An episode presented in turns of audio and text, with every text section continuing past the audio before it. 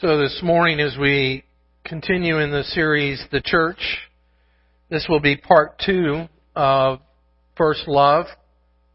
You'll recall we were in Revelation chapter 2 last week in the Church of Ephesus and what it looks like for us to have a first love for God. And if you're like me, I, I, um, I felt the challenges of that and felt that maybe we should go deeper into that um, in understanding what does it mean for us to really receive a first love and, and the necessity for us receiving this first love before we can really learn what it means to express love. So if you will, turn in your scriptures to Ephesians chapter 3, and we'll be reading from verse 14 through the end of the chapter. Hear the word of the Lord as inspired to the Apostle Paul.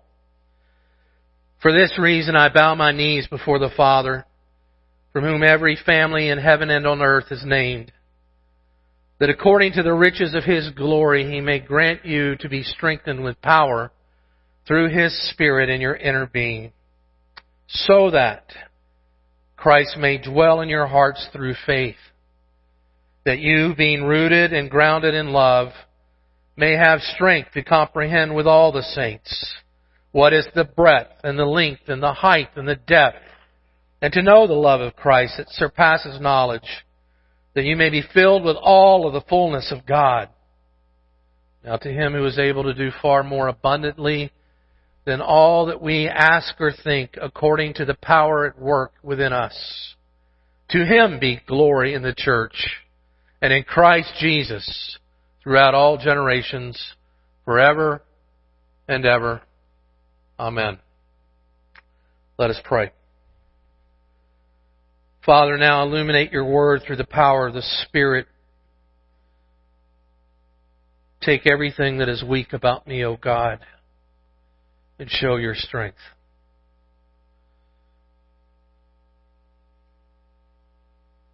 Open our ears that we may hear and our eyes that we may see in our hearts that we may receive. For we need you. Amen.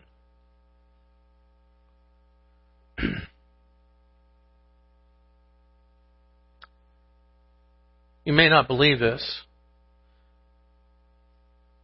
There was a time in 1995 that I weighed 148 pounds. It's true. I was in the last days of end stage renal disease. And from a physical point of view, just about to go home.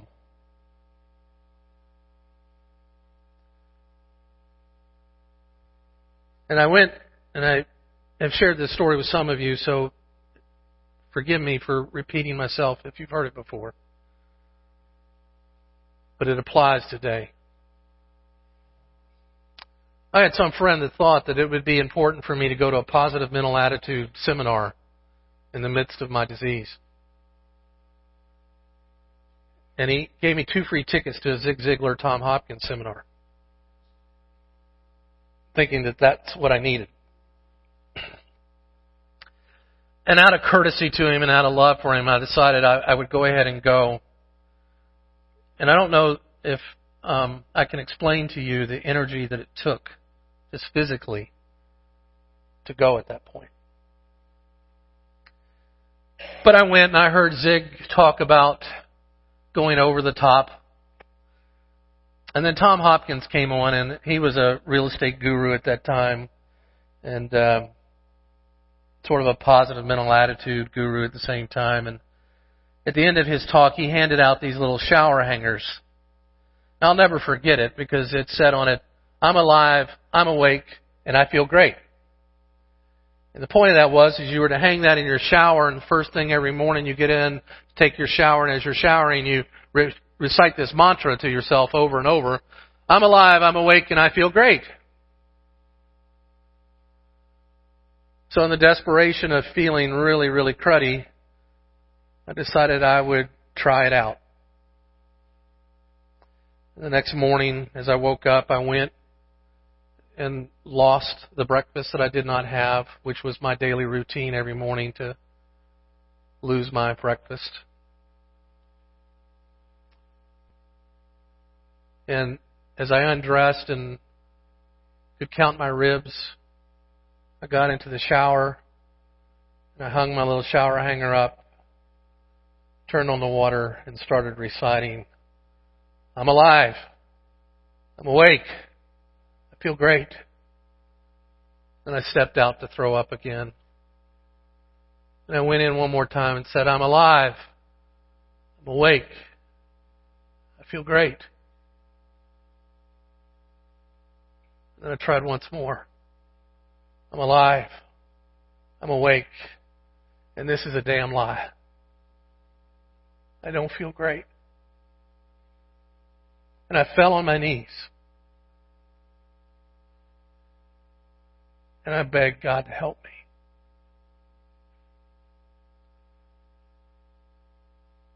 He came to me. And he said, You're right, it's a lie. You're not alive and you're not awake and you don't feel great. But hear the truth. You can do all things through my Son Christ who strengthens you. Greater is He that is in you than the one who's in the world. Fear not, for I have overcome the world. And you are more than a conqueror in Christ Jesus, my Son. And that is where you're alive. And that is where you're awake. And that is where you will feel great. Because I was in a position of I was helpless. I was in the position of there was nothing I could do in my own power. I had to have God do something.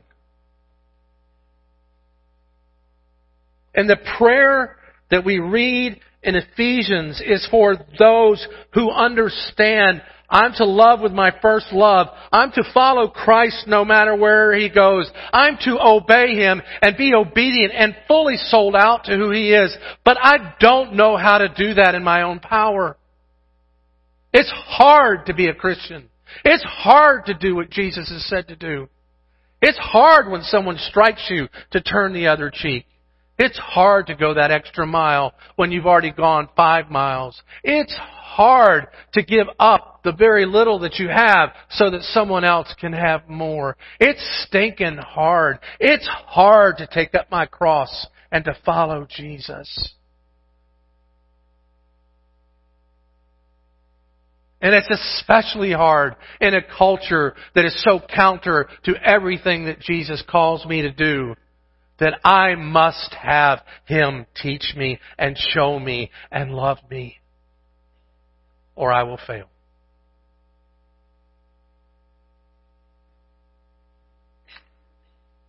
Paul sees that. In this Ephesian church that is in the culture very similar to the culture that East Glenville Church finds itself. In a world that surrounds this church, that says more is better. Complete comfort is good. And insulate yourself from any kind of suffering. Then we add to it the message that we find on TV and in books that God's whole purpose for your life here on earth is for you to be comfortable.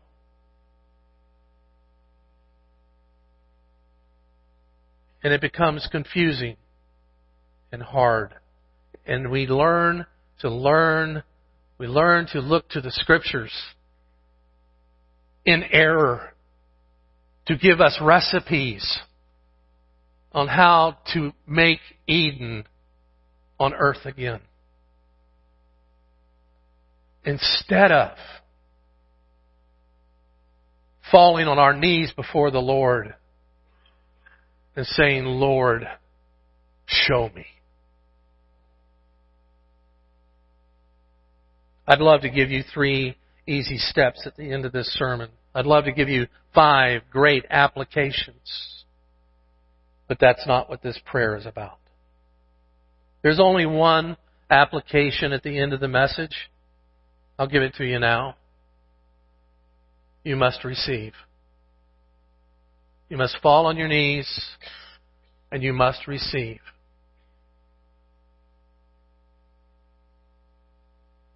When we look at the Ephesian church, when we look at Revelation 2, that Jesus says, I have this against you, that you have fallen from your first love. And we look back at what, what was the first love of the church of Ephesus in Acts chapter 19 and 20 and the first chapters here in the letter to the Ephesian church and later in 1st and 2nd Timothy. We see people who were living lives of repentance. They were people who knew that all of life was repentance. They didn't want to live by the world's means anymore. They didn't want to live by the world's wisdom anymore. They wanted to eschew everything that was of the flesh and live for God with their lives. They were rejoicing over their suffering. They were rejoicing being at the foot of the, of the goddess Artemis. They rejoiced to be in the culture that they were in so that they could invade the culture with the gospel. They lived lives that were so contrary to the rest of the world that the world took notice of them. And it did one of two things. It either joined them or it persecuted them. I remember a day 20 years ago when I first went in the ministry in my country club, my golf club told me I was now eligible for a clergy discount. It wasn't just a few years later they were asking me to leave the country club because I was clergy. Things change when you follow Him. The world sees you as something different when you follow Him. And that's to be expected, as Peter would tell us in his epistle. And if we're really going to follow him, and we're going to really live by his wisdom, then we really are going to have one of two things happen to the world around us. People are going to take notice. And they're either going to be part of us and follow him, or they will persecute us. Oh, it may not be a sword. It may not be a fire. It may not be the flame or lions, but what it will be is alone at the lunch table, taken advantage of by merchants, judgment from those who you love, ridicule, maybe being made fun of as you're one of those. Are you a fanatic? You've lost your mind. You're crazy. Does the world even take notice like that of us anymore? Or have we watered down discipling and following Christ to the point where the world goes, oh, you've got your way, I've got mine, all is good.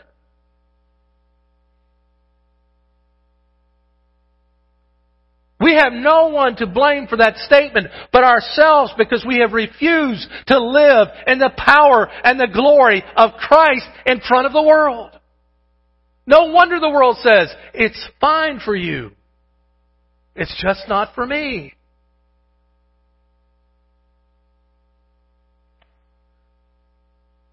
Or do we draw such a deep line that the world around us says, Oh my, I must fall in repentance before the Lord, or I must get these people out of my life as quickly as possible.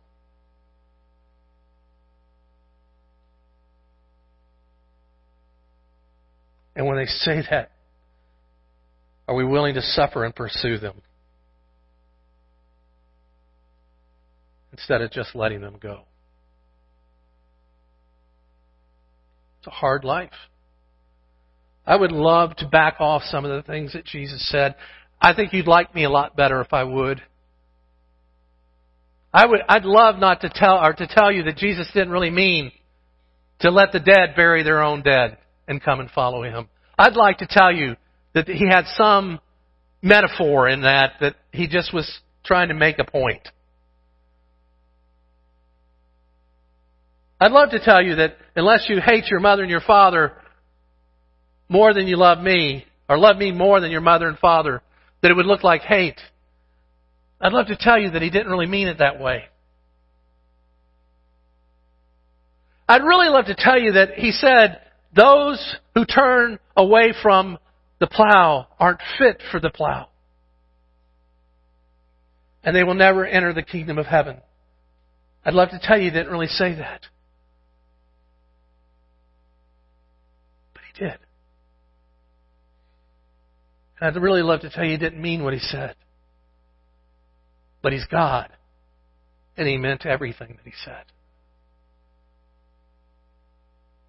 And when I'm confronted with those hard things that Jesus has said, and maybe when you're confronted with it, maybe you have the same feeling I do. Oh God, I'm unable. Oh God, I'm scared. Oh God, I'm weak. It's in that moment that this prayer that Paul prays to the Ephesian church and for you and me that you need power and you need strength. And He has all the power you need and all the strength you need for you and I to live this life. Look with me at this 14th verse. Paul says, for this reason. What reason? Well, Paul in the first two chapters of this Ephesian letter has talked about how Christ has called us from the foundations of the earth to be His. That, and this is where you've heard me say, before any star was flung in heaven, God had you in His heart and His mind. Before anything was ever created, you and I who follow Christ were already there in His heart and in His mind for a time such as this to hear the gospel. That you were created for the very purpose to be His. And that God has done everything by sending His Son to give us and equip us with every spiritual gift that we need to live out that life that He's called us to. And that life that He's called us to is for momentary suffering, but that momentary suffering is getting a weight of glory for us in the kingdom to come. And that by the death of Christ, the Jews and the Gentiles have been merged by faith into one Lord, one baptism, one people.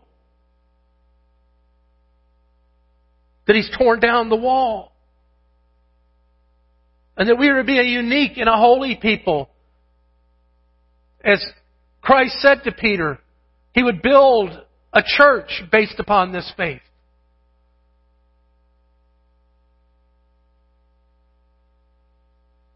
And after saying all those things and proclaiming the gospel in the first two chapters and getting into the details of what the gospel is, Paul says, for this reason, I fall, I bow my knees before the Father. from whom every family in heaven and on earth is named. You see, you really are somebody. You really are of significance. You really have not been forgotten. You really are not an orphan. But you have a name. And it is the name that God has given you you are His. And it's from that that Paul says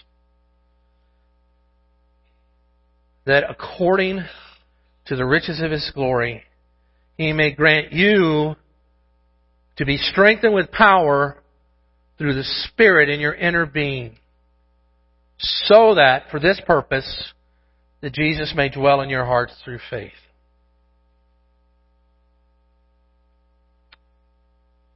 in light of the difficulty of walking the Christian walk, Paul recalls everything that God has done for the believer, for the disciple, for the child. And in the glorious magnitude of that, he falls on his knees and he says this, I want you to be strengthened with power through his Spirit. Now take note that he doesn't say, I want you to go out and get yourself strong so that you can become powerful. Take note, it's not up to you and I to find this power. But this power is something that we receive. And we receive it through the Holy Spirit. And so that the source of our power that we have is not of flesh and bones. It's not of our own making, but it's the very power of God that He pours into us as we come to Him. Paul would even say in another place here in Ephesians that it's the power, the same power that resurrected Christ from the dead. Now maybe you're not feeling that this morning. Maybe, maybe you're looking in the mirror and wondering, gosh, I feel, I feel so out of it. I feel, maybe you were like me in that shower that morning and going, I'm not alive. I'm not awake. I don't feel great. I'm tired. I'm worn and I'm scared and I don't know what to do next except remember the truth that the power of God that rose Christ from the dead is the very power that God has put into you and I.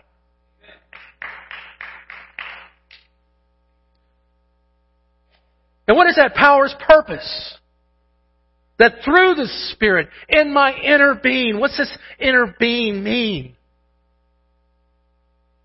Certainly we recall from Corinthians where Paul said, the outward being is wasting away as we get older. I used to have a black beard. Some of you have taken note of my beard. It's the first beard I've grown since I took Hebrew. I grew a beard when I took Hebrew thinking it would help. It didn't. But it was black then. Twenty years later, it's not so black anymore. Something has happened. And something is happening. But inwardly, there's something more about you and I. There's something deeper in you and I that is not wasting away. It's the part of us that will live on forever. It's who we are. Oh, this flesh is not my flesh. It's only loaned to me for a short period of time, and it's going to peel away. But what's inside? Paul says this inner man, this inner person, is the place where God has poured His power into. And is being renewed eternally so to live with great power for the rest of eternity. He's strengthening me by His Spirit in there. It's becoming stronger with every day that I live so that the purpose of, the reason for, that Christ may dwell in my heart and in your heart. You say to yourself, and maybe like I did, well, I thought when I came to Christ, it meant that Christ was in me. But what Paul's saying here when he says that Christ may dwell in your heart, it's a unique word he only uses three or four times in the New Testament. It means that he's come in and he has taken up residency and ownership of the place. Many of us see our transition from life into, from death into life and from death into redemption as fire insurance, and now I'm on my own. Many of us think when I received Christ, yeah, I got that taken care of. I'm going to heaven now, but now I'm on my own to make it. Paul says, you need strength to understand the real truth. That you're not on your own. In fact, you don't even belong to you anymore. But you belong to the one who has taken up residency in your heart. And he's hanging his pictures. He's putting his artwork up. He's arranging the furniture the way he wants the furniture arranged. He's making sure that the roof doesn't leak. He's making sure that the walls are strong and impenetrable. He's making sure the facade of the house is looking like Him. And that is the work that He's doing in your heart. You say, from what source? From His glorious riches, Paul says. Out of His glorious riches what He's building in your heart, what He's building in my heart, what He's building in your inner person, what He's building in my inner person, comes out of the riches of His glory.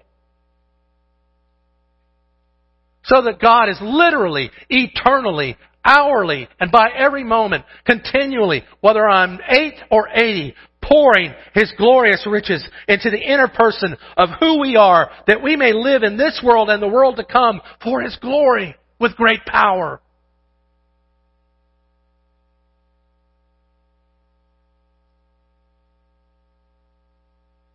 But there's a caveat to experiencing this power. There's a condition. Very clear right here. By faith. By faith. You and I must believe. Pastor, it's hard to believe that.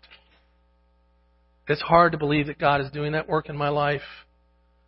And as long as you and I look at the external, as long as you and I are living externally and not understanding that there's something deeper to us, it will always be hard.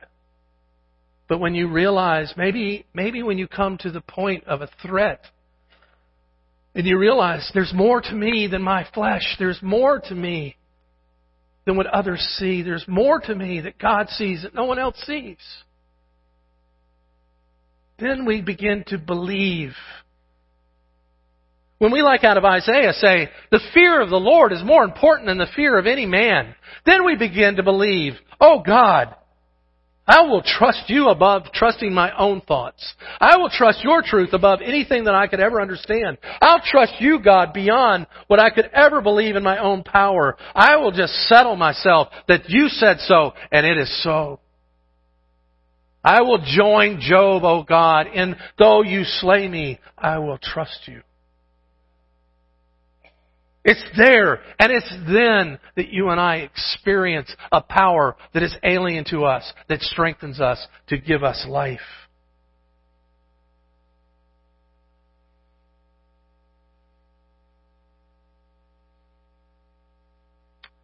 And this strength is also that we might comprehend with all of the saints, that we may understand together that we are not lone rangers in this world.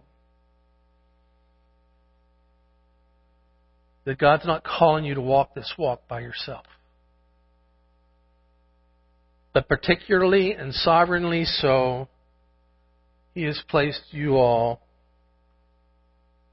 that's Greek, y'all. He's placed y'all together to strengthen one another, to encourage one another, to keep accelerating the power in one another, reminding each other of the truth, sending one another out, welcoming one another in.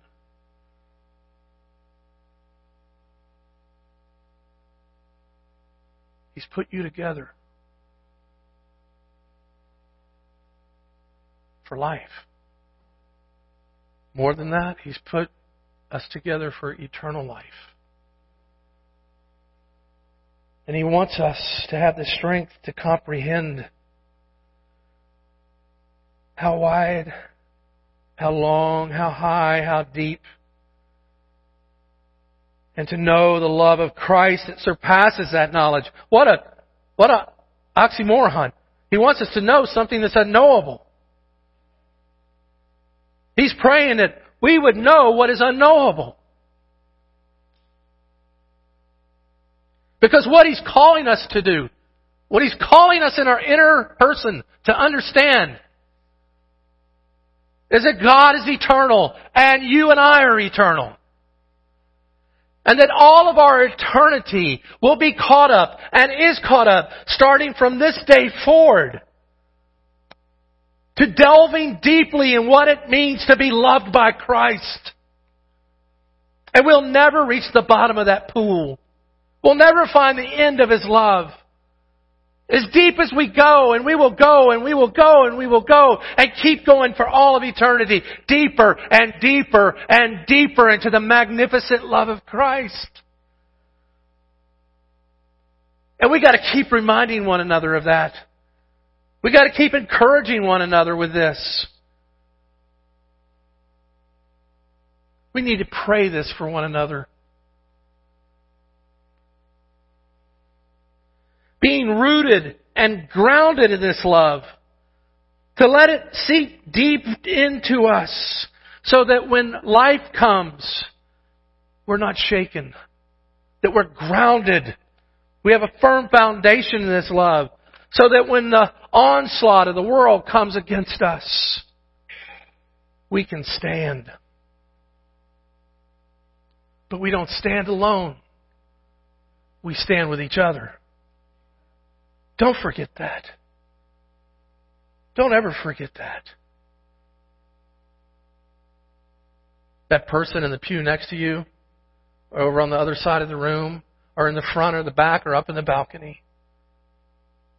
God put you together to stand together. God's sending you a new pastor to stand with him, to follow his lead, to encourage him, to pray for him, to love him, to support him. Not with what you've got left over, but with your first love. You don't have to worry about him getting a big head, I promise. The world takes care of that for us pastors. Encouraging. Even if you only got one thing out of his message, tell him great message. Even if he does something you disagree with, tell him you're learning.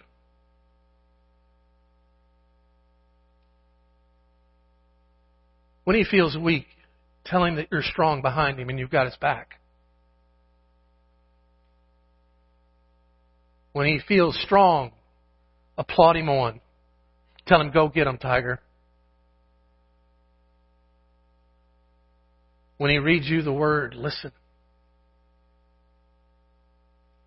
When he comes to hold your hand, as some of you pass from this world to the next,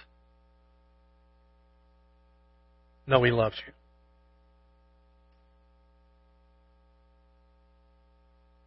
And do that for one another.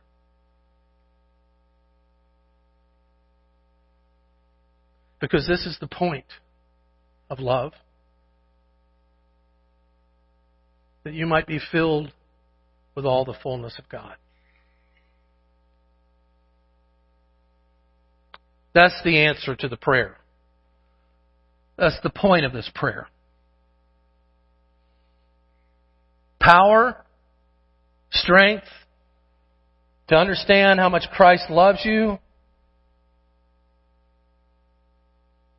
corporately and individually so that you may be filled with the fullness of God. It is God's purpose for this church. It's God's purpose for you that you and I can face end stage renal disease. We can face cancer. We can face bankruptcy. We can face struggle. We can face trials. We can face aloneness. We can face anything that comes against us. In the power of God and His fullness that is in us. As we stand together reminding one another you are full of God. Don't be weak. Don't be afraid. You're full of God. The fullness of Him. And when this church realizes that between these walls is the fullness of God, then it will bust out. And it will go into this world. And lives will be transformed. And people will know that our God reigns and our God loves us. And they will know it because we believe it and we love one another.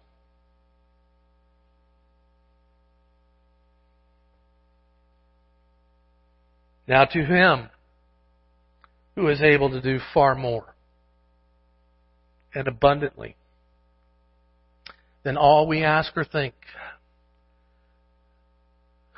We've just scratched the surface this morning.